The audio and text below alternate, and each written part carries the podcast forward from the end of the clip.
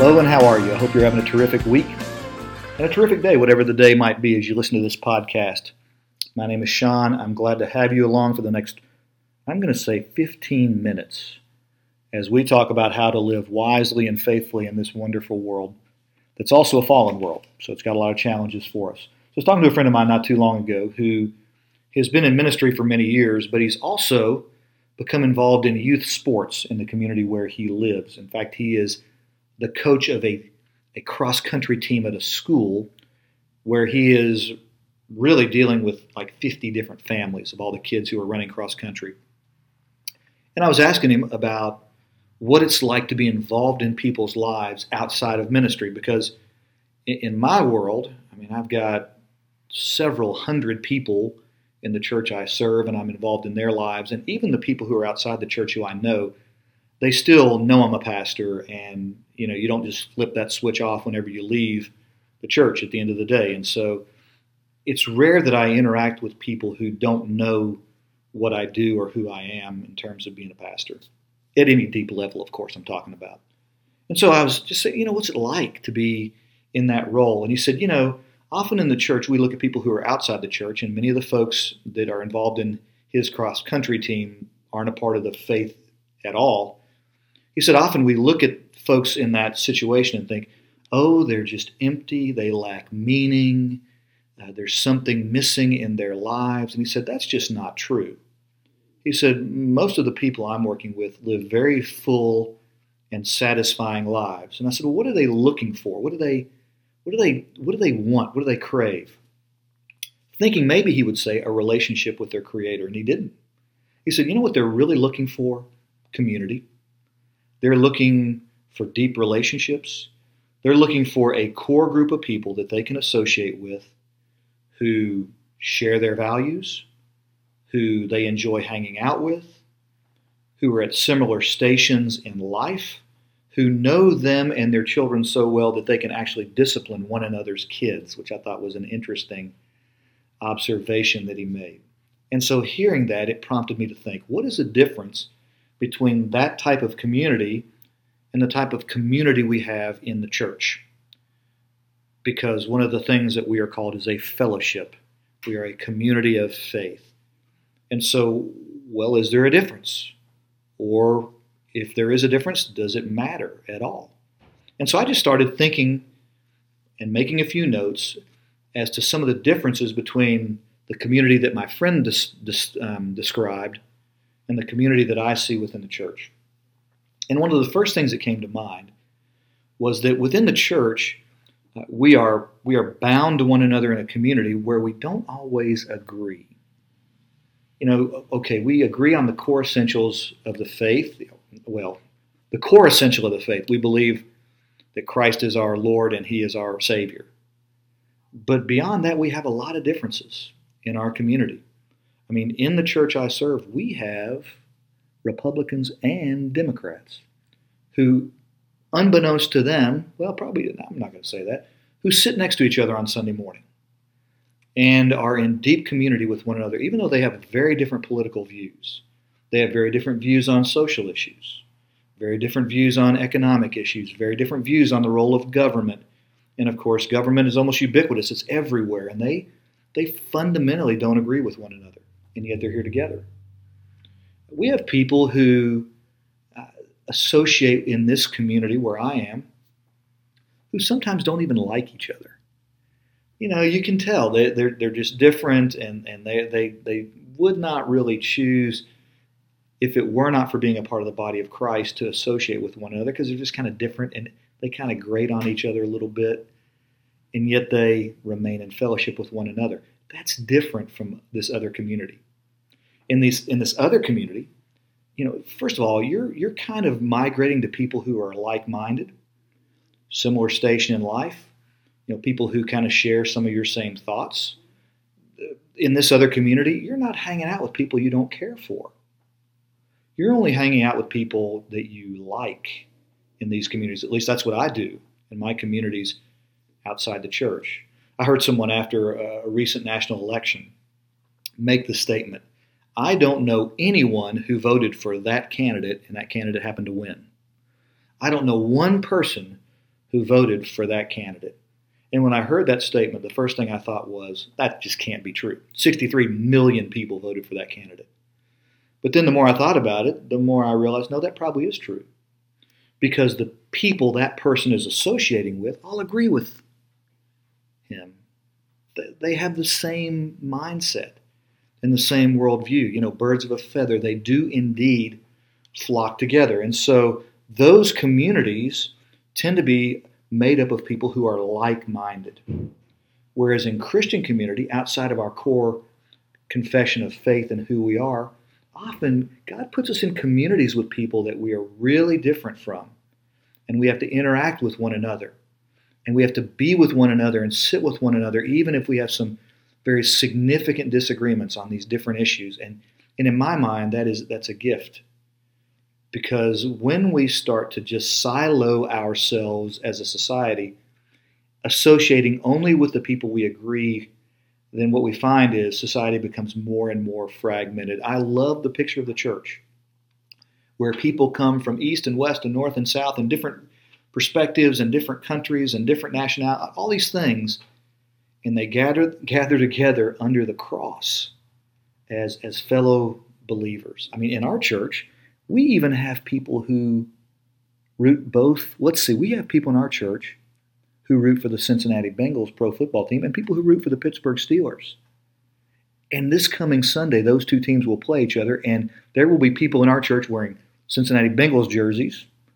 There will be others wearing Pittsburgh Steelers paraphernalia, and they're worshiping together. Now, of course, that's just kind of a goofy example, but the, the truth is, underlying all of that is it's significant to note that when we enter into a Christian community and Christian fellowship, we are immediately associating with people that we may we might, might differ from in certain areas and people we might not always get along with and yet we remain in community in other groups that you and I find ourselves in if we get to the point where there's some conflict in that group or there's just we just don't enjoy a certain person in that group what do we do? We just withdraw. We don't do that in the church because we've entered into this covenant community with one another. So I want to give you some marks of Christian community as you think about the difference between your communities outside the church, if you have them, and your communities within the church, if you are a part of a church body. And if you are not a part of a church body, let this be at least some food for thought as you think about becoming involved in one. You know, that one of the things that, that I, I see in the church, and I've kind of just alluded to it, is that we are called to have a strong commitment to Christ and also to one another, even when we disagree. I mean, we read in the early church, uh, in the book of Acts in chapter 2, that the believers were together and they held things in common. You know, they were loyal to one another. I'm doing a study on the book of Hebrews. I'll be preaching on that this coming Sunday, Hebrews chapter 13. And at the, in the very first verse of chapter 13, the writer talks about how the, the church is to, quote, keep on loving one another as brothers and sisters. And the word love is strongly linked in the Old Testament. Of course, Hebrews is in the New Testament. The word love is strongly linked to the word loyalty. There is just this sense that one of the features of the community of faith within the church is there is a strong commitment to one another and a strong sense of loyalty. It is not based on some kind of flimsy surface thing. It is something that grows or goes much deeper. Another feature of Christian community that I certainly see in the Old Testament and that I in the New Testament, excuse me, no Christian community in the Old Testament, by the way. We're no Christians, period, in the Old Testament. But in the New Testament, uh, they were generous in meeting one another's needs.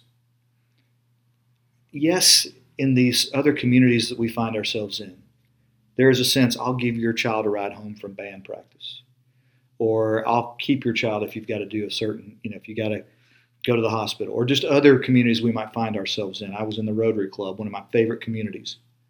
But there was not this strong sense of generosity in literally meeting the needs of the people around us.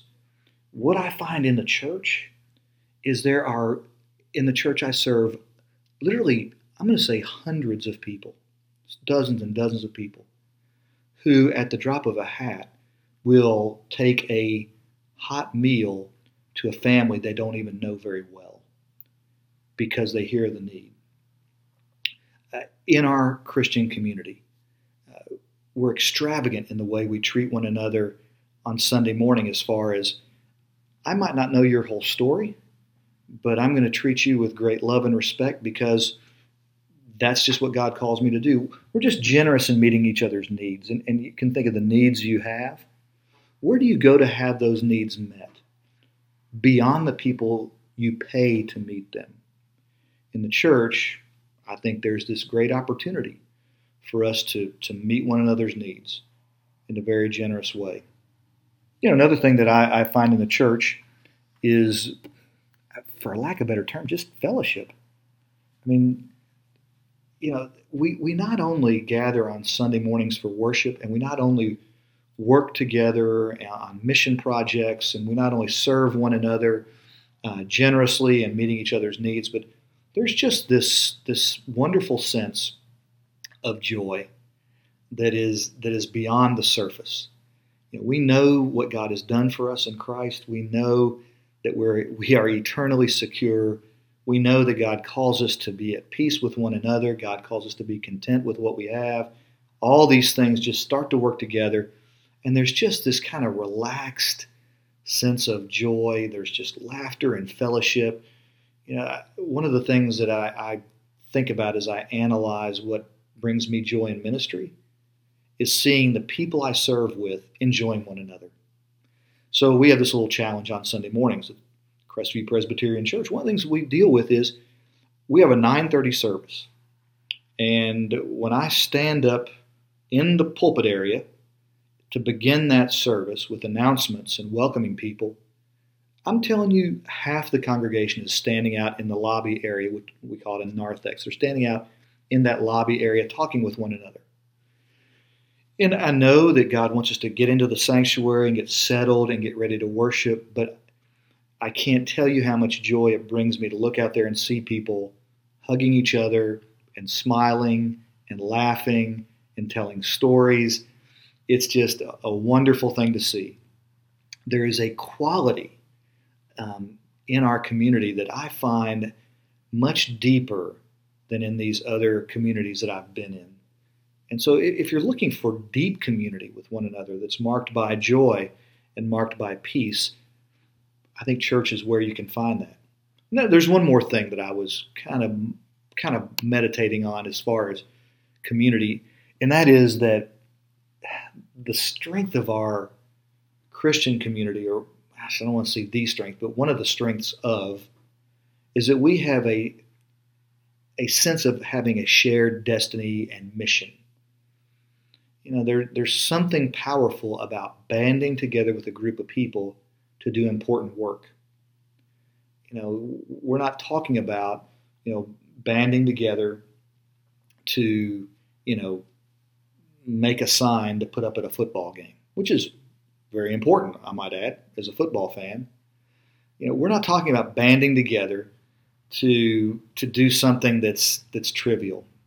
You know, we in the church we have a shared sense of mission. You see, here's what we believe we believe that we have been given this faith by God as a gift. We believe that God is at work in our world, bringing about his kingdom. We, we say the Lord's Prayer Thy kingdom come, thy will be done. What we're saying is what is true in heaven, and, and we do this at Crestview and talk about this, but it's important to kind of just have it reinforced. We say what is true and real in heaven God is at work making true and real on this earth. And He is partnering with His people to do that very work until the day that God returns and makes all things new and makes a new heaven and a new earth. In the meantime, we have this job to look at every relationship we have, to every situation we see, and ask ourselves, what is God calling me to do in that situation?